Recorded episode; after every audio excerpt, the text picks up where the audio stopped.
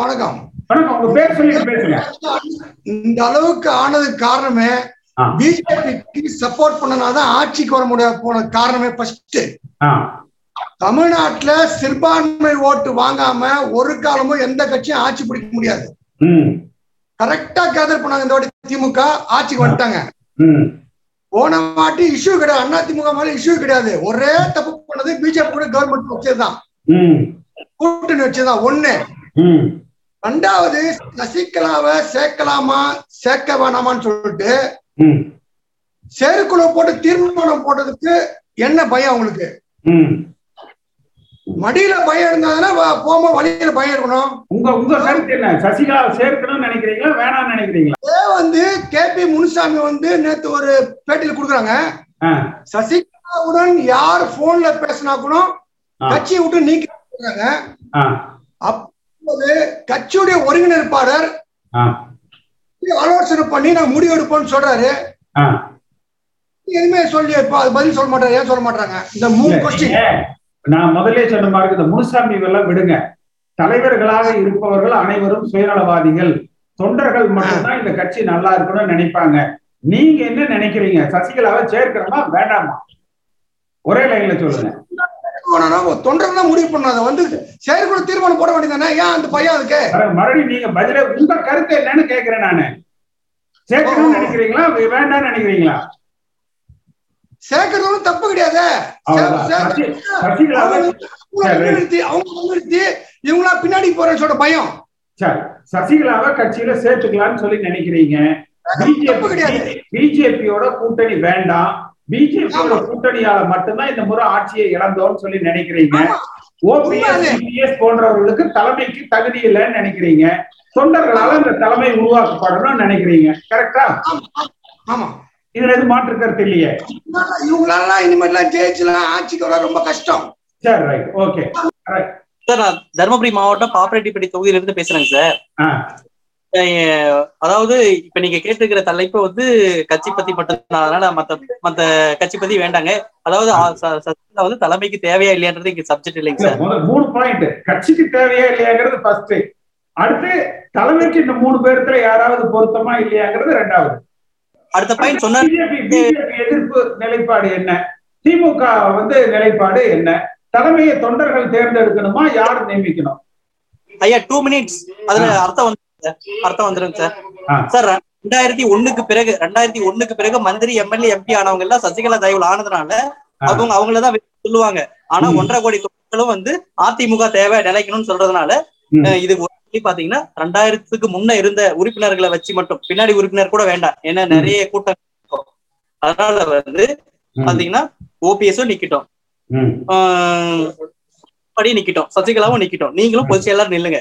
அடுத்தது இன்னும் யாரெல்லாம் ஆசைப்படுறாங்களோ எல்லாரும் அவைத் தலைவரை நியமனம் பண்ணிட்டு அதிகாரி மட்டும்தான் சொல்லிட்டு அவரு வந்து கோர்ட் மூலியமாவே கோர்ட் மூலியமாவே நமக்கு வந்து பொதுச் செயலர் எலெக்ஷன் நடத்தி கொடுக்கணும்னு அவர் வேண்டுகோள் வச்சுட்டா அவர் தான் அதிகாரம் மிக்கவர். எலெக்ஷன் வைக்கிற வரைக்கும் அவர் சொல்லுக்கு கட்டுப்படணும். நீங்க எல்லாருமே போட்டி ஐநூறு பேர் கூட போட்டிட்டோம், யாரு மக்கள் கிட்ட தகுதியா இருக்காங்கன்றதை அவங்க நிரூபிச்சிடுறாங்க. அப்ப நீங்களே கூட பொதுச் செயலர் ஆகலாம். அப்ப சசிகலா ஆனா ஹைட் போட்டுங்க, விடுங்க. அதாவது அதிகாரத்தை வச்சுட்டு நம்ம தயவுலதான் எம்பி எம்எல்ஏ ஆனாங்கன்றதுனால அவங்க நம்மள செலக்ட் பண்ணிடுவாங்க, நம்ம மறுபடியும் இது பண்ணிக்கலாம். ஜெயலலிதா இருக்கும்போது என்ன அளவுக்கு அவங்க பண்ணாங்கிறது எல்லாருக்கும் தெரியும். இப்ப அவங்க இல்லாதப்ப இன்னும் எவ்வளவு பண்ண போறாங்கன்றது எல்லாருக்கும் தெரியும். அதனால தொண்டர்கள் ஏத்துக்க மாட்டாங்க. அவைத் தலைவர் செலக்ட் பண்ணிட்டு கோர்ட்ல போட்டாங்கல்ல, முடிஞ்சது. அவங்க பொதுச் செயலாளர் எலெக்ஷன் வச்சிடுறாங்க, முடிஞ்சதுங்க. அப்ப ஒன்னும் திமுக ஒன்னும் பண்ண முடியாதுங்க. ரெண்டாயிரத்தி இருபத்தி ஆறுல ஆட்சி வந்துடும். அதாவது நீதிமன்றத்தின் மூலமாக ஒரு தேர்தல் அதிகாரியை நியமிக்கலாம், பொதுச் செயலருக்கு தேர்தலை வந்து நடத்தலாம். அதுல இப்ப சசிகலா நீக்கலாம், ஓபிஎஸ் நீக்கலாம், இபிஎஸ் நீக்கலாம், நான் நீக்கலாம், இன்னும் வேற யாரு வேணாலும் நீக்கலாம். தொண்டர்கள் யாரை தேர்ந்தெடுக்கிறாங்களோ அவர்கள் தலைமையில இந்த கட்சி செயல்படும். சரியா? அதாவது ரெண்டாயிரத்துக்கு அப்புறம் இருக்கிறவங்க, இந்த கட்சிக்குள்ள வந்தவங்க, எம்பி எம்எல்ஏ வந்தவங்க எல்லாம் சுயநலவாதிகள். சசிகலா கையை கால குறிச்சு அல்லது பர்டிகுலரா ரெண்டாயிரத்தி ஒண்ணுக்கு பின்னாடி வந்த அமைச்சர்கள், எம்எல்ஏக்கள், நகரமன்ற தலைவர்கள், வார்டு மெம்பர்கள் எல்லாருமே சசிகலா தயவுதான். அதான் நேரடி இல்லைன்னா கூட மந்திரிகளால அந்த மாவட்டத்துல இருக்கிறவங்க ஆனாங்க. இதுதான் ஒண்ணு. அதாவது அவங்க யாரும் சொல்லுவாங்க, நம்ம பெரிய முக்கியத்துவம் கொடுக்க வேணாங்கிறீங்க. அவங்க கண்டிப்பாங்க. அதனால அவைத்தலைவர் வேண்டாம், அவைத்தலைவரை நியமனம் பண்ணிட்டு எல்லாம் மத்தவங்க எல்லாருமே பாத்தீங்கன்னா ஏதோ ஒரு ஏதோ ஒண்ணு உள் மனசுல வச்சுட்டு தாங்க ஏதோ ஒண்ணு சசிகலாவை கூப்பிடுறாங்க வேண்டான்றாங்க. அதெல்லாம் இல்லைங்க, எனக்கு வெளிப்படையான இது இவ்வளவுதாங்க, எந்த ஒரு பாகுபாடும் கிடையாது. ஆட்டோமேட்டிக்கா அடுத்த தலைவர் தகுதியான தலைவர் வந்து அவங்க பிஜேபி தேவையில்லைன்னு அவங்களே அவாய்ட் பண்ணிடுவாங்க. நம்ம எதுவும் சொல்லவே தேவையில்லை. தகுதியான தலைவரா இருந்தா பிஜேபி தேவையில்லைன்னு சொல்லுவாங்க. அப்ப தகுதியான தலைவர் யாருன்னா மக்கள் எடுத்துக்குவாங்க. முதல்ல நான் உங்களை உங்களோட வீடியோக்கள் பேசுறேன். பேசுங்க.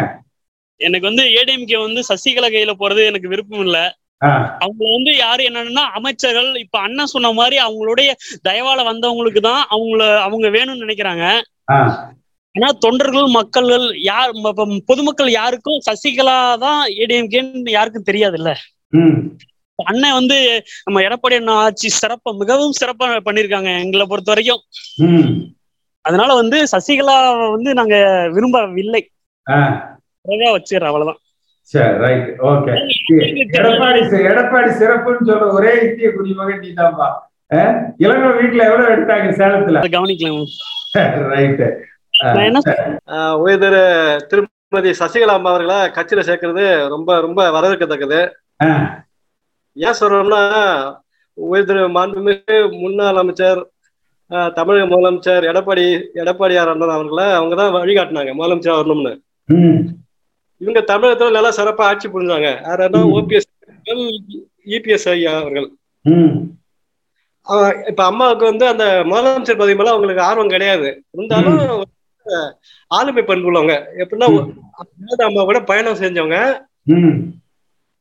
வழி நடத்தக்கூடிய ஆற்றப்படுத்தவங்க, நல்ல ஆளுமை பண்பு உள்ளவங்க. அவங்க கூட பயணிச்சிருக்காங்க. அதனால அந்த அரசியலோட ஆளுமை பண்பு அம்மா கிட்டே இருக்கும், சின்ன அம்மா கிட்டே இருக்கும். அதனால நம்ம சசிகலா அம்மாவை நம்ம சேர்த்துக்கணும்.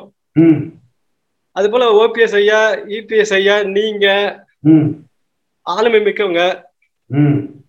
இப்ப வந்து இவங்க எல்லாம் ஒன்று சேரும் போது அந்த கட்சி நல்ல பலமான கட்சி. நம்ம கட்சி தோக்கல, நம்ம அனைத்து இந்திய அண்ணா திராவிட முன்னேற்ற கழகம் எம்ஜிஆர் ஐயா எப்படி ஆட்சி பண்ணாங்களோ, மாண்புமிகு புரட்சித் அம்மா எப்படி சிறப்பாக ஆட்சி பண்ணாங்களோ அது போல இவங்க ஆட்சி பண்ணிருக்காங்க.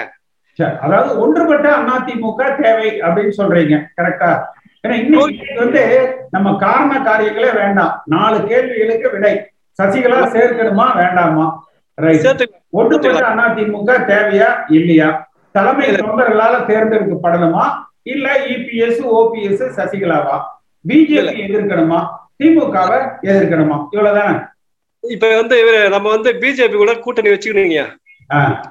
திமுக எப்படி வந்து காங்கிரஸ் கூட கூட்டணி வச்சிருக்கதோ அது போல நம்ம அண்ணா அனைத்து இந்திய அண்ணா திராவிட முன்னேற்ற கழகம் நம்ம பிஜேபியோட கூட்டணி. அப்பதான் நம்ம வந்து அரசியல் ஸ்டாண்டர்டா நிக்க முடியும். அது உங்களுக்கு தெரியும், அரசுடைய நிகழ்வுகள் எல்லாம் உங்களுக்கு தெரியும். அது சொல்ல வேண்டிய அவசியம் இல்ல. அதனால நமக்கு கூட்டணி முக்கியங்க. அம்மாவை சேர்த்துக்கணும். அப்படி அனைவரும் ஒன்று சேர்ந்து செயல்படுகின்ற பொழுது நம்ம வலிமை மிக்க ஒரு சிறந்த ஆளுமை பண்பை நம்ம வெளியிட வெளிப்படுத்த முடியும். நம்ம இப்ப வந்து சசிகலா நம்ம ஜாயின் பண்ணி ஆகணும். சசிகலா நமக்கு வேணும். ஏன்னா சசிகலா இருந்தாதான் நம்மளால ஜெயிக்க முடியும். அந்த மாதிரி ஒரு நிலைமை தான் இப்போ. நம்ம தோச வேலையை வந்து எல்லா இடத்துலயும் சசிகலா இருந்தும் ஏன் அமமுக ஜெயிக்கல, தினகரனால ஜெயிக்க நம்ம அவங்களால ஜெயிக்க முடியாது. ஏன்னா நம்மகிட்ட பர்சன்டேஜ் ஆஃப் போட் வந்து நம்மகிட்ட அதிகமா இருக்கு. கேளுங்க, நம்மகிட்ட பர்சன்டேஜ் ஆஃப் போட் அதிகமா இருக்கு, ஓட்டு அதிகமா இருக்கு. பட் இருந்தாலும் நம்ம தோத்து பாத்தீங்கன்னா மூணாயிரம் நாலாயிரம் ஓட்டு வித்தியாசம் நிறைய இடத்துல தோத்து இருக்கோம். ஓகேங்களா? அந்த இடத்துல அவங்க தான் நம்ம வந்து கம்மி பண்ணிருக்காங்க.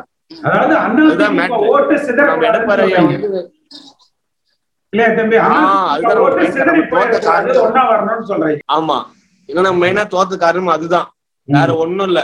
நம்ம கெட்டது செஞ்சோமோ ஒண்ணுலாம் மக்களுக்கு ஒண்ணும் இல்ல. இன்னொரு விஷயம், மக்கள் எதிர்பார்த்து வந்து இந்த ஒரு வாட்டி ஆட்சி மாற்றம் வரணும்னு எதிர்பார்த்தாங்க. அது ஒரு ரீசன், பிளஸ் இது ஒரு ரீசன். இந்த ரெண்டு நாள் தான் நம்ம இது பண்ணோம். பிஜேபி வந்து நம்ம கூட்டணி இருந்துதான் ஆகணும், இருக்க கூடாதுன்னு சொல்லக்கூடாது. ஏன்னா முன்னாடி ஒருத்தர் சொன்ன மாதிரி, தோழர் சொன்ன மாதிரி, பிஜேபி நம்ம கூட இருந்தாதான் நம்ம வந்து நம்ம தமிழ் அடுத்த வருஷம் பிஜேபி வரலாம், வராம டூ தௌசண்ட் டுவெண்ட்டி ஃபோர்ல வரலாம். முடியாதுன்னா யாரும் சொல்ல முடியாது, காங்கிரஸ் தான் வரும்னு கன்ஃபார்மெல்லாம் சொல்ல முடியாது. ஏன்னா பிஜேபி வந்து அக்ராஸ் த வேர்ல்டு எல்லாருக்கும் நல்லதான் பண்றாங்க. இப்ப எல்லாம் பெட்ரோல் டீசல் ஏறிச்சு, ஏறாம என்னங்க பண்ணோம்? ஏறிதான் ஆகும். நம்ம மக்களோட பொருளாதாரம் ஏறாம ஏறிதான் ஆகும். பெட்ரோல் விலை ஏறிட்டு ஆகலாம்னு போய் நம்ம ஒரு பொது தளத்துல எப்படி தம்பி இப்ப அப்படி சொல்லுவீங்க? பெட்ரோல் ஜிஎஸ்டிக்குள்ள கொண்டு வந்தீங்கன்னா அறுபத்தஞ்சு ரூபாய்க்கு பெட்ரோல் கிடைக்கும், ஏன் ஜிஎஸ்டிக்குள்ள கொண்டு வர மாட்டேங்கிறாங்க? எல்லா பொருளையும் வந்து ஜிஎஸ்டி கொண்டு வர்றாங்க, ஏன் பெட்ரோல் கொண்டு வர மாட்டேங்கிறாங்க? சார், சசிகலா அம்மாவை கட்சியில சேர்க்க கூடாதுன்னு சொல்லி நிறைய பேர் பேசிட்டு இருக்காங்க. உங்கள்கிட்ட அப்படித்தானே? அவங்கள ஏன் சேர்க்க கூடாதுன்னு சொல்லி என்னோட கருத்து. அவங்கள சேர்க்கக்கூடாதா? இல்ல, எதுக்கு சேர்க்க கூடாதுன்னு நான் கேக்குறேன். அதாவது ஒருத்தர் சொல்றாங்க சசிகலா தம்பி கொஞ்சம் தெளிவா சொல்லுங்க, அவங்கள சேர்க்கணும்னு சொல்றீங்க இல்லையா? ஆமா சார், சேர்க்கணும்னு சொல்றேன். அதாவது நான் என்ன சொல்றேன்னு கேளுங்க சார். ஒரு ஆள் சொல்றாப்ல சசிகலா அம்மாவை கட்சியில சேர்த்தா அவங்க போட்டோ நம்ம எப்படி சட்டமன்றத்துல மாட்ட முடியும் அப்படின்னு சொல்லி கேட்காங்க. அவங்க அதாவது அவங்க அளவுக்கு அதிகமா சொத்து சேர்த்ததுனால அவங்க குற்றவாளின்னு சொல்லி நிரூபணமாயி அவங்க ஜெயிலுக்கு போயிட்டு வந்திருக்காங்க. அதனால அவர் மாட்டக்கூடாதுன்னு சொல்றாரு. அதுல முதல் குற்றவாளி அப்போ ஜெயலலிதா அம்மையார் தானே? அப்போ நம்ம ஜெயலலிதா அம்மையார் தாக்குன மாதிரி தானே இவங்க பேசிக்கிட்டு இருக்கிறாங்க. தம்பி ஒரு ஒரு ஒரே நிமிஷம் இருங்க. அதாவது சட்டமன்ற ஒருத்தர கட்சியில சேர்த்துட்டதுனால அவங்களோட படத்தை கொண்டு போய் சட்டமன்றத்துல மாட்ட மாட்டாங்க. ஆனா ஒரு கட்சியில உறுப்பினராக சசிகலாவை அதிமுக உறுப்பினர் சேர்த்திட்டோம்னா உடனே கொண்டு போய் சட்டசபையில அவங்க போட்டோவை வந்து மாட்ட மாட்டாங்க. அது உண்மை. ஆஹ் ரெண்டாவது அதாவது நான் வந்து பார்த்தீங்கன்னா கிட்டத்தட்ட ரெண்டு வருஷமாவே சசிகலாவையும் சேர்த்தணுங்கிற கருத்தை தான் சொல்றேன். ஆனா சசிகலாவை ஆதரிக்கிறவர்கள் வந்து வைக்கிற ஒரு வாதம் தப்பு.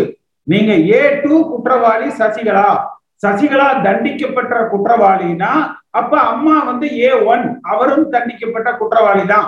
இதுதான் நீங்க சொல்ல வர்ற வாதம். சரியா தம்பி? சரி, அதுக்கு உண்டான விளக்கத்தை வந்து முதல்ல தெரிஞ்சுக்கோங்க. ஏன்னா நான் சொல்ற விளக்கத்தை பல தளத்துல பல நண்பர்கள்ட்ட நீங்க அதை எடுத்து சொல்லலாம்.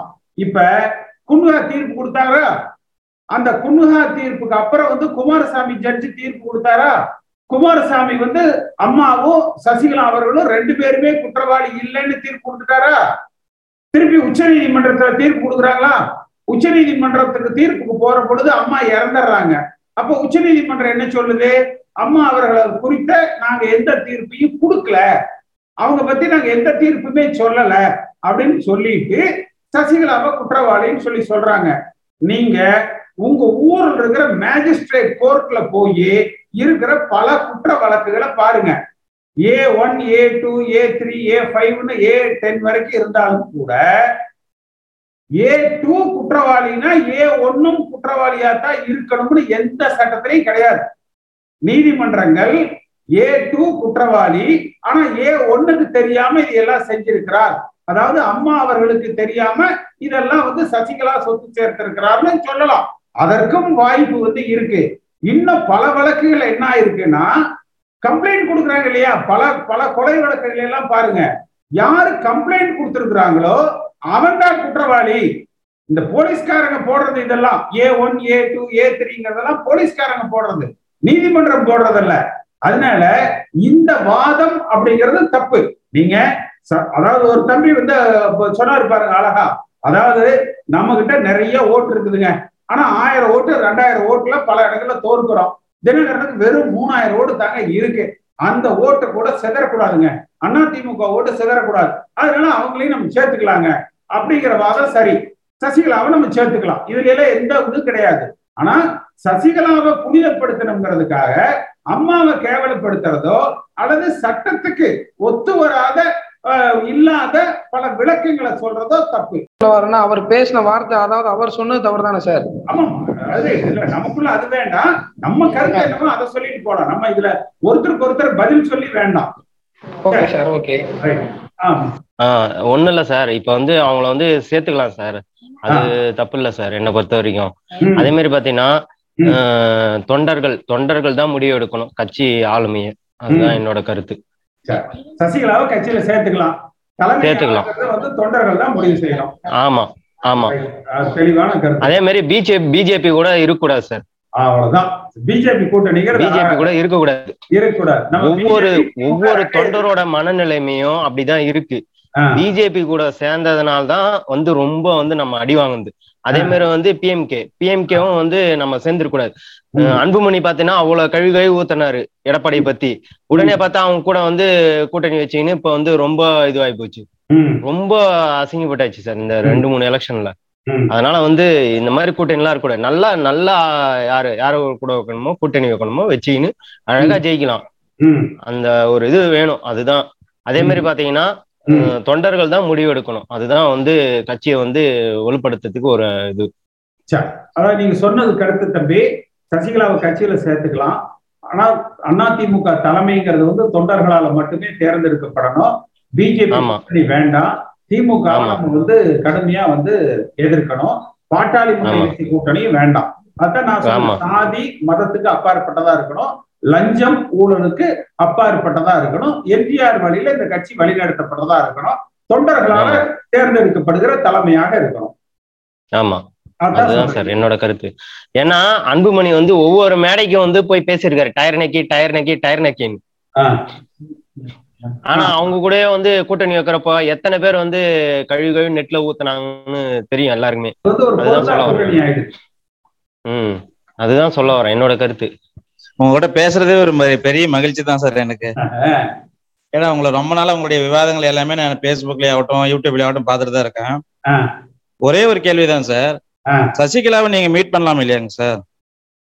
ஒன்றுபட்ட அதிமுக நம்மளுக்கு வேணும்னு விருப்பப்பட்ட ஒரு எம்ஜிஆர் விசுவாசியா நீங்க அவங்கள கட்சியில் சேர்க்கறத பத்தியோ அதெல்லாம் அவங்க தனிப்பட்ட முடிவு சார். நான் உங்கள ஒரு உங்ககிட்ட ஒரு கேள்வியா கேட்கறேன், நீங்க அவங்க கிட்ட பேசி ஒன்றுபட்ட அதிமுகவுக்கு நீங்க வாங்கன்னு ஒரு அழைப்பு விடலாமே சார்? நீங்க ஒரு இந்த நேரத்துக்கு இல்ல, அதுக்கு போன வாரம் ஒரு புதிய இதுல நியூஸ் செவன்ல நான் சொல்லியிருப்பேன், சசிகலாவை நான் பொதுச் செயலாளராக தான் வருவேன் அப்படிங்கிற நிலைப்பாட்டுல இருந்து இறங்கி வர சொல்லுங்க. எனக்கு ஒண்ணுங்க அதிமுக கட்சியில சேர்த்து அந்த கட்சி வந்து ஆளுங்கட்சி ஆக்குறதாங்க என்னுடைய நோக்கம். பதவியில முக்கியம் இல்லை, எனக்கு பொதுச் செயலாளர் தான் வரணும்னு அவசியம் இல்லை, சொல்ல சொல்லுங்க, நானே இதை வந்து சேர்த்துறேன் அப்படின்னு சொல்லியிருப்பேன். பாத்தீங்களா அதையா? பாத்த பாத்த பாத்தேன் சார், அதனாலதான் உங்ககிட்ட இந்த கேள்வியை நான் கேட்டேன். அவ்வளவுதானே, அப்புறம் அந்த மாதிரி சொல்லட்டும் அதையா, அவங்க பதில் சொல்லணும்ல. அவங்க அவங்க எந்த பேட்டியில திருப்பி நான் பொதுச் செயலாளர்லாம் வரணும்னு அவங்க சொல்லியா சார்? இப்ப ரீசெண்டா வந்த பேட்டியில எல்லாரும் எல்லாரும் வாங்க நான் ஒருங்கிணைச்சுக்கிறேன் அரவணைச்சுக்கிறேன்னு என்ன பார்த்தீங்க, என்ன அர்த்தம் சொல்லுங்க? இல்ல இல்ல உண்மைதான் உண்மைதான். சரி, அப்படி இல்லைன்னா கூட சொல்லலாம். அவரு கே சி பழனிசாமி நான் பகிரங்கமா தானே சொன்னேன், கே சி பழனிசாமி சொல்றாரு நீங்க பொதுச் செயலாளர் இல்லாம கட்சிக்குள்ள வந்து சாதாரணமா நீங்க வர்றதுன்னா சேர்த்துக்கலாம், நான் ஒருங்கிணைக்கிறேன்னு சொல்றாரு. எனக்கு அந்த மாதிரி பொதுச் செயலாளருங்கிற ஆசையெல்லாம் ஒண்ணும் பெரிய கிடையாது. எனக்கு அறுபத்தி ஏழு வயசு ஆச்சு, ஏதோ அம்மா கூட இருந்துட்டோம். இறுதி காலத்துல வர்ற எலெக்ஷனுங்கிற போது இப்ப நீங்க ஒன்று ஒரு கணக்கு பாருங்க, இபிஎஸ் ஓபிஎஸ் ரெண்டு பேருக்குமே ரெண்டாயிரத்தி இருபத்தி ஆறு எலெக்ஷன்ல எழுபத்தி ரெண்டு எழுபத்தி மூணு வயசு, ஓபிஎஸ் எழுபத்தி ஆறு வயசு, எழுபத்தி ரெண்டு வயசு, எல்லாம் காலம் போன கடைசியில என்ன பெரிய ஆசை எல்லாருக்கும் ஒரே இது என்ன, வயசான காலத்துல அதிமுக அப்படிங்கிற நம்ம உருவாக்கின கட்சி, வளர்த்த கட்சி, உடைத்த கட்சி ஆளுங்கட்சியா இருக்குதுப்பா. ஏதோ நம்ம பசங்க பிள்ளைங்க அண்ணன் தம்பி சொந்த பந்தங்கள் நம்ம கட்சியில நம்ம கூட வளர்ந்தவர்கள் தெரிந்தவர்கள் பொறுப்புக்கு வந்திருக்கிறாங்கன்னா சந்தோஷம். இன்னொன்று கூட நான் சொன்னேன், ஒரு கொள்கை முடிவே எடுத்துடலாம், அதிமுக நாற்பது வயசு கீழ் இருக்கிறவங்களுக்கு தாப்பா சீட்டு கொடுக்கறது போட்டு பாருங்க. இப்ப என்னை வந்து இருபத்தஞ்சு வயசுல எம்எல்ஏ ஆக்குனார் எம்ஜிஆர் எம்ஜிஆர் இப்ப எனக்கு அறுபது வயசு ஆகுது, குறைஞ்சது இன்னொரு பத்து இருபது இருபத்தஞ்சு வருஷத்துக்கு எம்ஜிஆர் பேசிட்டு இருப்போம்ல. அப்ப பேசாம நாற்பது வயசு கீழே சீட்டு கொடுத்தோம்னா அதிமுக நூற்றாண்டு விழா இன்னொரு ஐம்பது நாற்பத்தி ஒன்பது வருஷம் கழிச்சு பாருங்க. அப்ப அப்ப வந்து ஒரு அடுத்த தலைமுறை வந்து நமக்கு உருவாகுது இல்லையா? உருவாக்குறோம், நம்மளே உருவாக்குறோம். அது நான் நான் ரெடிப்பா, அது நான் ரெடி. அதாவது நாற்பது வயசுக்கு கீழே இருக்கிறவங்களுக்கு மட்டும்தான் சட்டமன்ற தேர்தல், நாடாளுமன்ற தேர்தல், நகராட்சி தேர்தல், எந்த தேர்தல் எந்த ஒரு எலெக்ஷனா இருந்தாலும் எந்த எலெக்ஷனா இருந்தாலும் பிரதிநிதிகளாக வர வேணும்னா நாற்பது வயசு கீழே இருக்கும் வயசு. அதுக்கு மேல இருக்கிறவங்க எல்லாம் வந்து நீங்க கட்சி பொறுப்புக்கு வந்துருங்க, கட்சி பொறுப்புல வந்து நம்ம இருந்துக்கலாம், கட்சியை வந்து வழி நடத்தலாம். சார் இன்னொரு கேள்வி சார், போட்டு பாருங்க, இன்னொரு நூறு அதிமுகவுடைய நூற்றாண்டு விழா கொண்டாடுற போது கூட அதிமுக வலிமையா இருக்குமா இருக்காங்க? வலிமையா இருக்கு, இளைஞர் படைகளோட இன்னும் அருமையா சென்று கொண்டிருக்கு. நான் என்னையே உதாரணமா வச்சுதான் சொல்றேன், நான் முதல் முதல்ல வேற இந்த படம் இருக்கு பாருங்க, எம்ஜிஆரோட எம்எல்ஏ ஆக எனக்கு இருபத்தஞ்சு வயசு இருபத்தஞ்சு வயசு அப்ப அப்ப வந்து இப்ப அறுபது வயசு, இன்னும் இருபத்தஞ்சு வருஷத்துக்கு பேசுவோம் இல்ல எம்ஜிஆர. இப்ப இருக்கிறதுக்கு நீங்க போட்டோல இருக்கிறதுக்கு ரொம்ப வித்தியாசம் இருக்கு சார். நீங்க தான் நிறைய டைம் ஒத்து பாத்துருக்காரு. அப்ப அப்ப நம்ம என்ன பண்ணலாம்னா நூறு வருஷம் ஆனாலும் அதிமுக ஆளுகிற கட்சியாக இருக்கணும்னு கட்சி பற்று உள்ளவர்கள் எல்லாரும் ஒரு முடிவு எடுத்துடலாம். நாற்பது வயசுக்கு மேல ஏன்னா நான் உள்பட, அது கூட ஒரு தம்பி எனக்கு அனுப்பிச்சார், அண்ணே அது உங்களையும் சேர்த்தோம் அப்படின்னு, நானும் ரெடியா இருக்கு. அவ்வளவுதானே, இப்ப யாருக்கு எந்த செயல் அப்படி சொன்னீங்கன்னா பாதி போட்டி குறைஞ்சிடும். இப்படி சொன்னீங்கனால பாதி போட்டி பாதி போட்டி குறைஞ்சு போயிடும். அதே சார் இன்னும் இன்னொரு கேள்வி சார், இப்போ இவங்க இப்படி பண்றதுனால உண்மையா பேசுற எல்லா எம்ஜிஆர் விசுவாசிகளையும் கட்சியை விட்டு நீக்கிடுறாங்க. அப்ப யார் சார் இவங்க எல்லாம் எடுத்து சொல்றதுக்கு ஒரு ஆளே எல்லாம் போச்சு சார். இப்ப நீங்க சொல்லிக்கிட்டு இருந்தீங்க, இப்ப உங்களை வந்து கட்சியை விட்டு நீக்கிட்டாங்க, புகழேந்தி அவர்களும் சொல்லிக்கிட்டு இருந்தாங்க, அவரையும் கட்சியை விட்டு நீக்கிட்டாங்க. இப்ப முன்ன அம்மா விசுவாசிகளா இருந்தவங்க நிறைய பேர், செந்தில் பாலாஜி ஆகட்டும், நம்ம இவரு அந்த தேனி தொகுதியில் நின்னாரு, அவர் பேர் சரியா ஞாபகம் இல்ல சார், நம்ம ஆஹ் அவரெல்லாம் பார்த்தா ரொம்ப அம்மா விசுவாசிகளா இருந்தாங்க. அவெல்லாம் ஒரு உண்மை எடுத்து சொல்லும் போது அவங்க உடனே கட்சியை விட்டு நீக்கிடுறாங்க. இதெல்லாம் எந்த அளவுக்கு சார் ஏடி அஇஅதிமுக வலுபெறும்னு நீங்க நினைக்கிறீங்களா? ஒண்ணுமே இல்லப்பா, நம்ம எடப்பாடி பழனிசாமி நாட்டாம சினிமா நிறைய பாப்பாரு. எடுத்தோடனே சொல்லிடுறாங்க வேற ஊருக்கு தள்ளி வைக்கிற அண்ணன் தண்ணி போறாங்க, அத்தனை வேலையும் தள்ளி அவருக்கு தெரிஞ்ச ஒரே இது உடனே லெட்டர் மேடை வாங்கி ஒரு ஒன்னு அடிச்சு விட்டு பொம்மை ஓபிஎஸ்க்கு அனுப்பிச்சுட்டு போடுங்க ஒரு கையெழுத்து, அவரும் போட்டுருவாரு உடனே. ஆனா ஓ ஓபிஎஸ் இப்படி இருக்கிறது தான் சார் உண்மையான தொண்டர்களுக்கு ரொம்ப வருத்தமான ஒரு விஷயம். எதையுமே எடுத்துமா எடுத்து நிக்க மாட்டேங்கிறார், தைரியமா நிக்க மாட்டேங்கிறாரு. ரொம்ப வருத்தப்பட வேண்டியதா இருக்கு சார். இப்ப நாங்கெல்லாம் பாத்தீங்கன்னா அம்மா இருக்கும்போது எனக்கு முப்பத்தி ரெண்டு வயசு ஆகுது சார். அம்மா இருக்கும்போது நான் எனக்கு தெரிஞ்ச ரெண்டு ரெண்டு டைம் எலெக்ஷன்ல ஓட்டு போட்டிருக்கேன். இப்ப நான் இந்த நம்ம ஃபார்முலா படியே இன்னும் ரெண்டு எலெக்ஷன்ல நிக்கலாம்பா. இந்த காணொலியை காணும் தமிழ் உள்ளங்களுக்கு ஒரு அன்பான வேண்டுகோள், சேனலை சப்ஸ்கிரைப் பண்ணிட்டீங்களா? பண்ணலனா மறக்காம சப்ஸ்கிரைப் பண்ணுங்க. சப்ஸ்கிரைப் பட்டனையும் பெல் ஐக்கனையும் உடனடியாக கிளிக் பண்ணுங்க. உங்கள் அன்பு ஆதரவும் என்றைக்கும் எங்களுக்கு தேவை. நன்றி.